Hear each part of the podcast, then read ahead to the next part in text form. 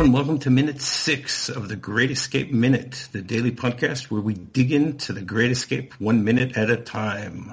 I'm Rob. I'm Tom.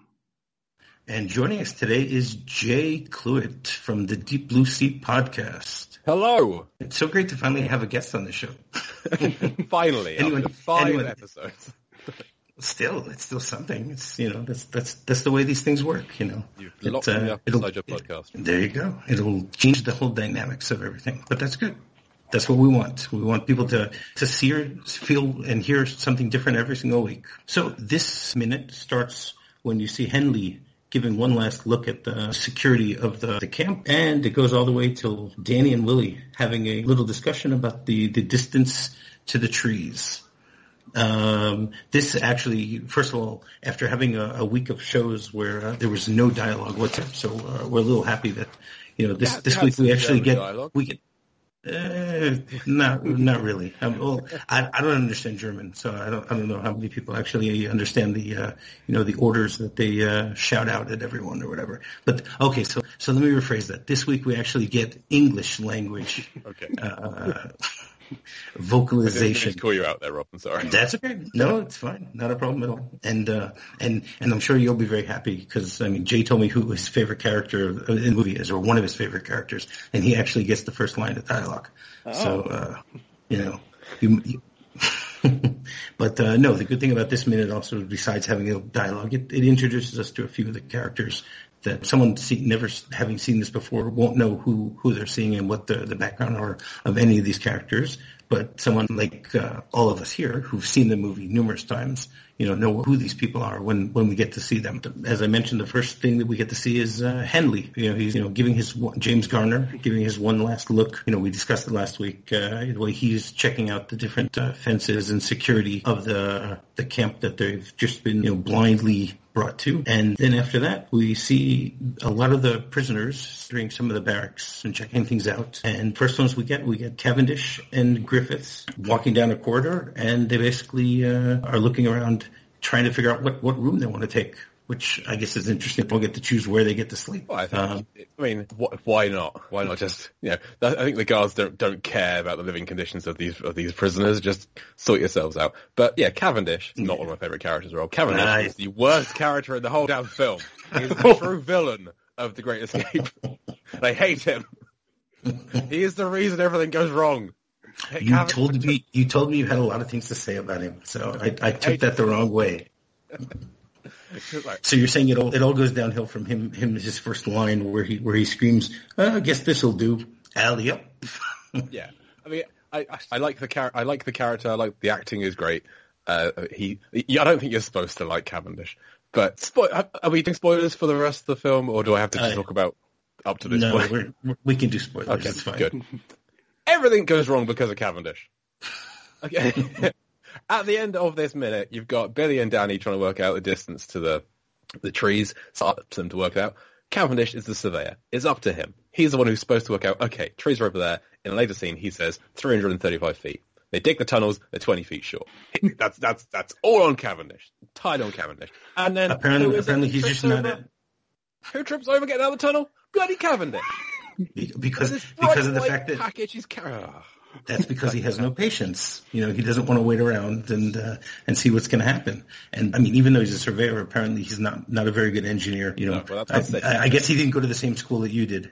You know, the same engineering school.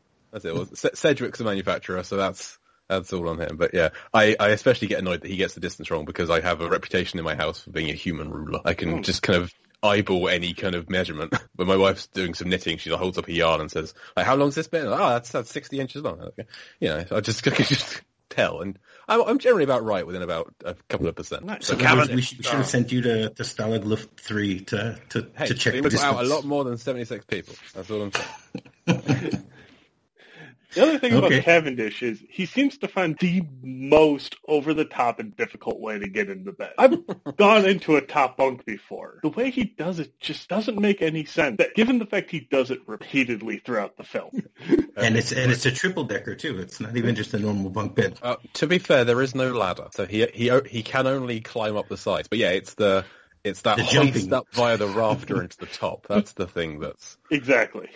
But what is the top bunk appeal? I, I've slept in bunks before. I, I am a bottom bunker. I see. I don't understand why you'd want to be like nose to the ceiling like he is. Maybe maybe it's warmer up there or cooler. I mean, maybe I don't know what he what he prefers. You know, he, he apparently likes it. Like maybe maybe he he misses uh, you know being up in the air. I mean, that, that's one of the things that, that we, we didn't point out last week because it really wasn't as relevant. That all of these officers, uh, all, all these prisoners are officers, and every one of them they're they're pilots. So that Yes. that gives us a lot about them. And I mean, the research that I did, Cavendish is a, a flight flight lieutenant, OF two. But uh, the irony is is that that his wardrobe is actually. it's, it's actually pattern dress from five years afterwards. It's actually the uniforms from 1949. So he he sort of uh, he, he- I guess he's maybe he used time travel to get back. You're a man out of time.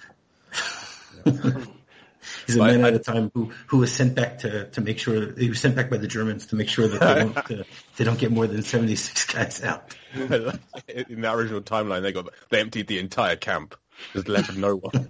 I mean, I, I will say, looking at the setup of that triple decker bunk bed, it does look like the top bunk might have the best view out the window. I think it might have the the, the most. What are you head- going to look at? you can look at outside where you can't go. It's, it's like it's like 2020. Right. no, I like also the fact that he's walking down the corridor and he looks in one of the rooms and like shakes his head and says, "Nah, I don't want that room." Like, what the hell's the difference between all the rooms? Uh, my my assumption is is that they, they didn't you know plan out each room differently. Um, yeah, Blythe, Blythe, and and uh, Hen- Henley, they they get a great room. Those Yeah. two, they, just those two in there. So I don't know if that's some kind of different officer class. I don't know, but yeah, Cavendish. but, uh, we we never get to see the the higher officers' uh, quarters, so you never know. It's possible that Ramsey has his own room. Probably. You never know. But uh, I mean, it's also interesting to see that there there are actually twelve beds in the in the room. So they're they're packing them in, in like sardines in this place. Yeah. Because I don't I don't think anyone can really say that they've they've been somewhere where there's twelve uh, people in in uh, such a small space. Uh, no, I think like, the, I went on a, a school trip when I was younger to like a it was like a, a adventure kind of week. We'd go like um like orienteering and walk, falling walk, walking around a bog. I say falling because I fell into the bog, and I had to share a room with three other people, and it was bunk bunks, and that was quite a small room. Uh, but you know, it, it was no nothing compared to this. It wasn't twelve people in this size of a room. Yeah, but and in that said we had we bunks, four. and I went straight for the bottom bunk. So yeah. So you didn't you didn't do the Cav- you didn't do the Cavendish move of uh, climbing to the top and jumping up. No, not no. I, I never would. That's, that's I've always been a bit of a bigger guy. That would have what happens to him later in the film would have happened to me with a regular bed. I think. Yeah, no, but but it happens to him again because of the fact that he loves to jump on onto Yes, his bed, true. and, And- uh, he just didn't and bother didn't, stop didn't pay attention. He didn't ask this question of Hilts why he's walking with so much wood in his hands. No. Yeah, but But but I- we'll, we'll get that in a few months. And I, I well, in in a long time, you'll get when they're asking uh, who who didn't make it back to the camp, and you notice no one asks if Cavendish made it back or not. no one cares. Uh, That's true. That's true. But right. So the other the other uh, recognizable character in the room is uh, Griffiths, who's uh, the tailor, who actually you know, has a has a big part later on, where uh, we get to see how he uh, he shows how efficient he is in uh, taking dress uniforms, even ana- a- anachronistic ones like like Cavendish's, and are able to make them look like uh, civilian clothes. So that, that's uh, apparently apparently Uh, Robert Desmond. This is, this is his last film. the guy playing Griffith. because he he did he die? No, he, he didn't. He passed away in 2002. Oh, okay. He just had enough. Stopped, yeah, just stopped act. Uh, he had like uh, 15 credits to his name, and he just stopped in 63. Maybe That was it. maybe he done. said maybe he said he spent too much time with Cavendish. maybe. no, maybe. he was in a couple, in a few other things after this. He stopped. It looks like he stopped in seventy. Oh, he stopped doing films. He did some TV series. yeah, Sorry. yeah. It was in some TV series and TV movies and whatnot after this. But Right. Well, Okay. That's, that's That's me using Wikipedia rather than IMDb. Again, maybe Wikipedia knows. I mean, he actually, yeah, he lived till he was seventy nine. Hmm. But uh, I, I do back back to Cavendish. I like that the wiki. I have one mission on this episode. uh, I like that the Wikipedia description for Cavendish. He's like, he's a, a flight lieutenant who has an important duty for the building of the tunnel. Doesn't specify what. Just it's, he did something. I guess is important. Everyone else it, it specifies what they did. He's like important. I guess. Where on Wikipedia? Yeah, on, on Wikipedia Oh. under the the uh, the, the cast. Uh, for, Can we all at least agree Cavendish has the best facial hair in the movie? I mean, it's it's not it's not a long list. Uh, everyone else needs to be clean shaven, so yes, we'll go Everyone with else, everyone else uh, somehow get, get get enough razors, you know, to to shave every day, except for Charles Bronson, who's always scruffy looking. Oh, but God, uh, that's, yeah. that's Charles Bronson. What are you going to do? I mean, Of he, he still shaves every morning. That's just how he looks by midday. That's just the power of Charles Bronson's chin. That's true also. It's very possible. Okay, so moving on from Cavendish, uh, even though this is, uh, as you said, a very Cavendish Cavendish-centric, uh. He's only in this minute this week. That's all I got. Uh, that's actually not true. Oh, there, no, sorry, he's mentioned later. He's not, uh, he's not shown, excuse me. Right, so, so we, we, we get to leave the barracks and we, we get to see, uh, again, anyone who, who uh, doesn't know the characters just sees, uh, uh, you know, this, this blonde-haired, blue-eyed character stoop next to a barracks and start looking underneath. And that, that's, uh, uh, Ashley Pitt. Ashley Pitt. Eric Ashley Pitt. He's actually a naval officer, which makes you wonder why he's in a camp with a whole bunch of Air Force pilots, but uh, I don't know. And he's he's a lieutenant commander. He's an OF three, whatever that means. And so we find out later on, on that, that his job is dispersal, which basically means that he needs to find a way to get rid of all the the, the dirt when they're uh, digging all the tunnels. So it actually makes sense of what he the first thing that he does is you know he wants to look under the barracks. Uh, I've I've actually uh, started reading the, the the novel or the book by Brickhill. So it obviously explains the biggest problem of uh, digging tunnels is figuring out what to do with the dirt. So Ashley Pitt was quite important. I mean, he's he's actually based on an officer named uh, Peter uh, Fanshawe, who was uh, nicknamed Hornblower. I don't know why. Uh, can't really can't really understand why. I, I don't think that has anything to do with dispersal, based on uh, my understanding of it. But uh, so it's interesting that he's able to, to look under the, the barracks to, to see more or less, uh, you know, if, if that's a good place to, to store dirt later on. Well, it was a, a TV series in the UK. Uh, it's like a, uh, so it's, uh, Ioan Gruffudd from the Fantastic Four films. It's like a, a, a maritime war, uh, war show. I think I never watched it. Anyway, uh, but you asked about why, you mentioned why he's in the, in this, uh, barracks, given that he's a naval officer. He was actually, he's in the, the fleet air arm of the, the Navy, which did have some planes, some air aspects to it. I'm not a war guy. I don't know. Uh, but in a few a little clicking around. So I, I, I assume he was part of the air aspect of the of the navy. Of the, Right. Okay. No, I mean, obviously, obviously having the, you know, you have a lot of pilots in, in the U.S. Uh, who are in the, the Marines or, or actually they're in the Navy and uh, they're naval pilots. Uh, actually, Top, uh, I think Top Gun, they're they're all considered naval pilots. Yeah, Top Gun. Think- They're all in the Navy and Top Gun. Yeah. I mean, there's Okay. also the All right. outside chance he was just catching a ride somewhere on a plane that got shot down. Maybe, And, Uh, like yeah. with, like Blythe going for a joyride kind of thing, just a, Exactly. a sightseeing trip. Yeah. Makes a lot of sense to go have a joyride trip uh, across Germany. Yeah, you know, during a in the middle- war. In the middle of the war. Why not? Why not? I got notes about that kind of thing later on in the show. Okay. All right. Well, so Ashley Pitt, basically, he's played by uh, David McCallum, who's actually one of the the two still living cast members. Most people nowadays uh, who who watch American TV will recognize him from NCIS. He plays Ducky for almost the entire series so far. He's also quite famous for being uh, in The Man from Uncle. And uh, off screen, he's more famous for being the first husband of Jill Ireland, uh, which I'm sure we'll discuss that at some point uh, when we deal with Charles Bronson and stuff like that. Well, we get Charles Bronson in this minute too. Yeah, yeah. Right. We're not there yet. As I said, we get to meet a lot of characters here. Because next up is Sedgwick. That's right. the greatest character. Then, then that's right. The next one we get we get two characters coming out of the barracks, which is also very strange. They've they've made the quick uh, run through the barracks and come yeah. out the other side. They haven't even put down their giant bags, their giant steamer trunks to claim their, their beds. They're still just wandering around. That's right. So you have Sedgwick and Haynes. Uh, so I am Ced- so disappointed Sedgwick doesn't speak in this minute. um, that- well, you get, you get him to, you get him to taste the water and spit it out. Yep. That's, what you it. get. It, it wasn't until uh, the escaping sequence when when uh, one of the guys says, "I wish he was back home with his kangaroos." That was the moment in the film where I discovered, "Oh, he's supposed to be Australian." okay.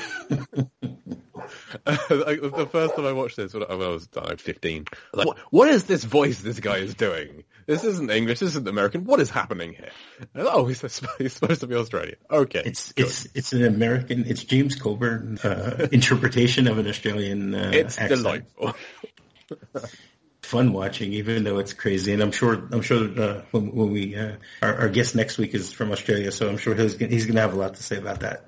You know, so Oh, so tune in forward to next week to hear that one. um, right. So the, Sedgwick is played by uh, James Coburn, who uh, is uh, known for, for also being in the Ma- Magnificent Seven and uh, half the cast of this film. Exactly. Yeah.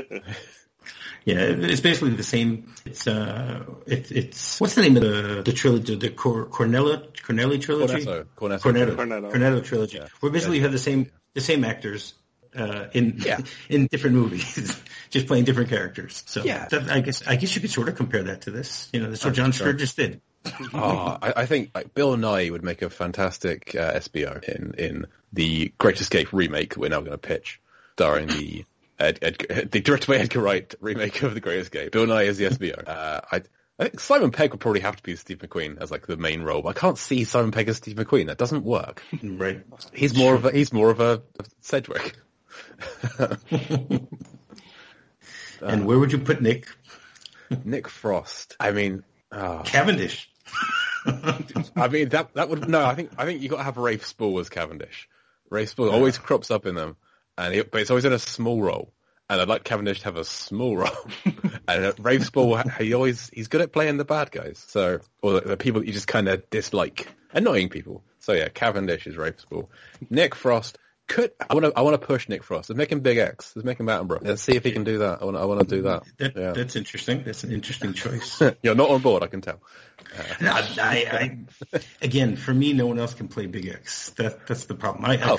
I, I have problems with uh, fictional uh, remakes with with modern char- modern actors because if if the, the the originals did such a great job, no one's going to be able to even come close. That's that's true. This is a, a exceptionally well cast film. Yeah, Uh, I mean, it the- helps. the- It helps have just have a great cast.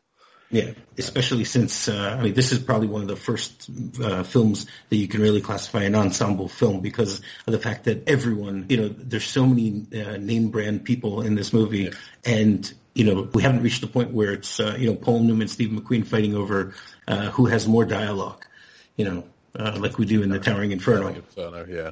Exactly. So and, and one's, where one's arguing whether they get billed on the poster for the Great Escape. Exactly. And, like, everyone has a, a decent arc. Of all the there's like no side plots. There's just everyone, everyone has an A plot. Correct, and and I heard I heard that that uh, when you listen to the to Elmer Bernstein's music, I'm not as much of a music person, but I heard that every single character has their own uh, theme or beats. That when they're dealing with one of the characters, they, they he plays the same beats over and over. So yeah, that's interesting. No, I, I read it. I, again, I'm Yeah. not a not a music I'm not a music person either. I, I hear that apparently different characters have themes in Star Wars. I hear Vader has one, but that's about all I can tell you. Well, I know, I know, I know that there's uh, there's Rey's theme and Leia's theme, and I've I've heard those. Um, I mean, I, can I, I've heard could I- them. I couldn't identify them. Could I identify them exactly? The I, the Imperial March, I could I could identify that. I for sure could. And even even the notes of the Imperial March in, in the Phantom Menace, I can know I can identify. The Imperial when, March. when, when you have the Fourth of July sequence and they're playing the, the music from there, that to me that's still Barney a dinosaur. So that music I'm not a music guy. I'm not going to be able to get that out of my head now, Jay. Thank you for that. I'm sorry, son. Right. So along with Sedgwick, we have Haynes, who's who's the uh, so basically they they give us a lot of characters with token characters from other countries. Um, so here we're talking about you have Sedgwick from Australia and you have Haynes from from Canada. So they always make fun of him, you know, that he's a Canuck, and and he always has the. I mean, I grew up in Detroit, so. So I'm uh, familiar with. The, I, I had a kid in my class from Canada, and we used to always make fun of his accent. You know, where he would pronounce his uh, oh, out, he would pronounce out as oot. You know, so uh, They want to get of the cat. yeah. So that that was, that was played by uh, Lawrence uh, Montaigne, I guess you can say.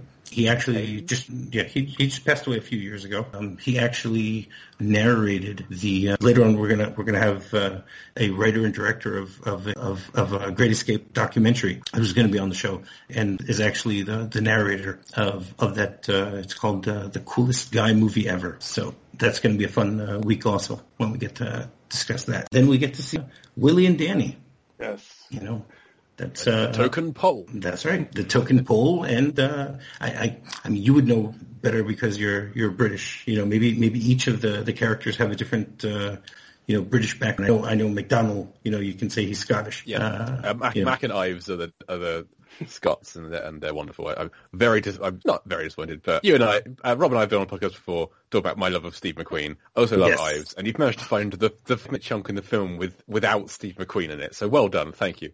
I appreciate Well, that. I, You're I welcome. wanted to honor I wanted to honor you with being the first guest. I do appreciate that, Rob. Thank you. I that I'm I'm the one who dragged you into this movie movies by minute We'll, podcasting. we'll see in a year from now how much I want to come to England and kill you or not. you got to find me first. Ah, I, taking a ton. I know how to find you. I'll just uh, I'll ask uh, Darren to tell me how to get to your house. That's true. Speed around the corner. Uh, yeah, but there's there's a lot of all the different British people. I can't read. I'm, there's a lot of different accents in this country.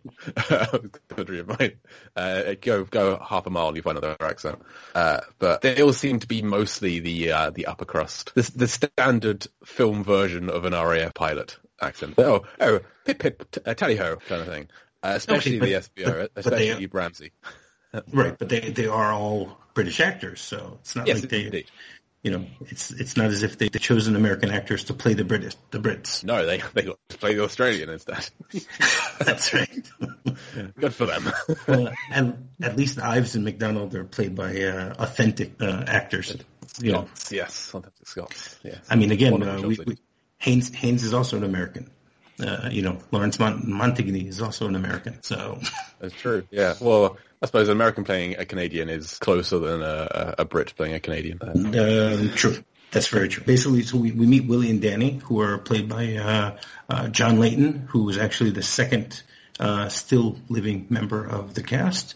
And he actually was a uh, singer, pop singer in the 60s, I think, in, in England. Correct? yes. Yeah. Yes. I, I don't recognise any of his songs, uh, but that is that is true.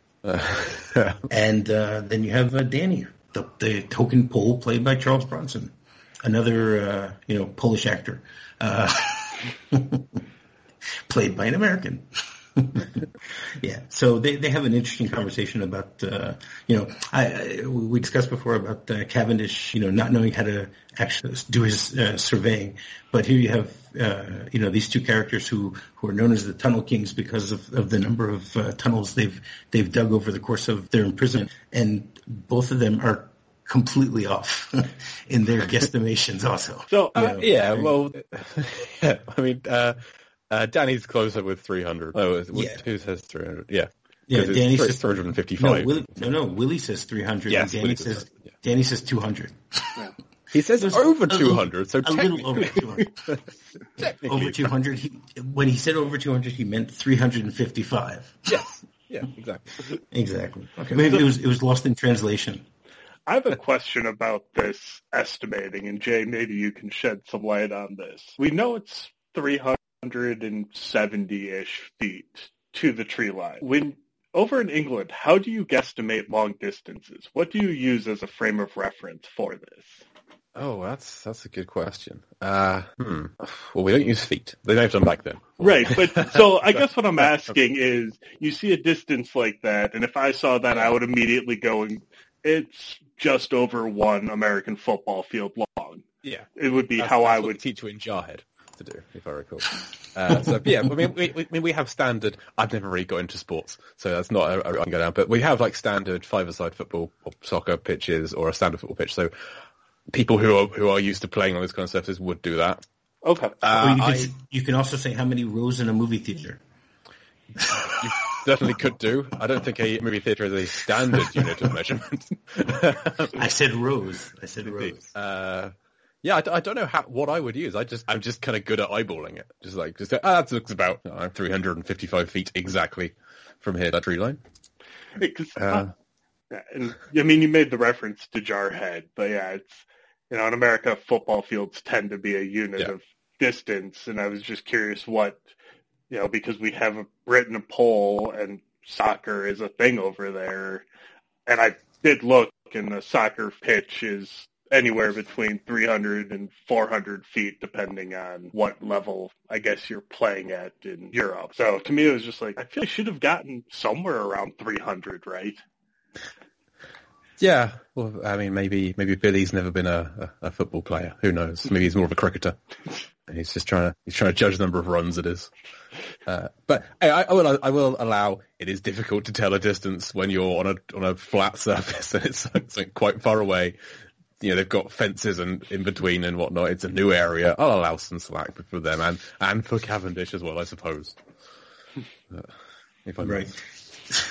so I was I was looking at the script, and it's really interesting how they uh, describe uh, Charles Bronson's character uh, Danny. They say he's a Polish RAF officer, chunky,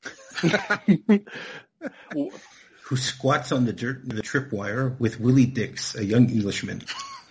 no, no description of how chunky Willie is. Okay. Yeah, That- that's just very funny. I'm wondering if this is a version of the script before they got Bronson on board.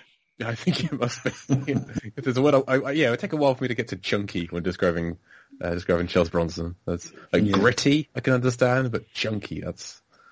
Uh, but no, then but again, but again, this is 1963. This is before. that's true. That's true. Our, our favorite description, you know, we I look at Deep Blue Sea on my podcast, and our favorite description from a review of uh, of uh, Thomas Jane is the bionic stud muffin.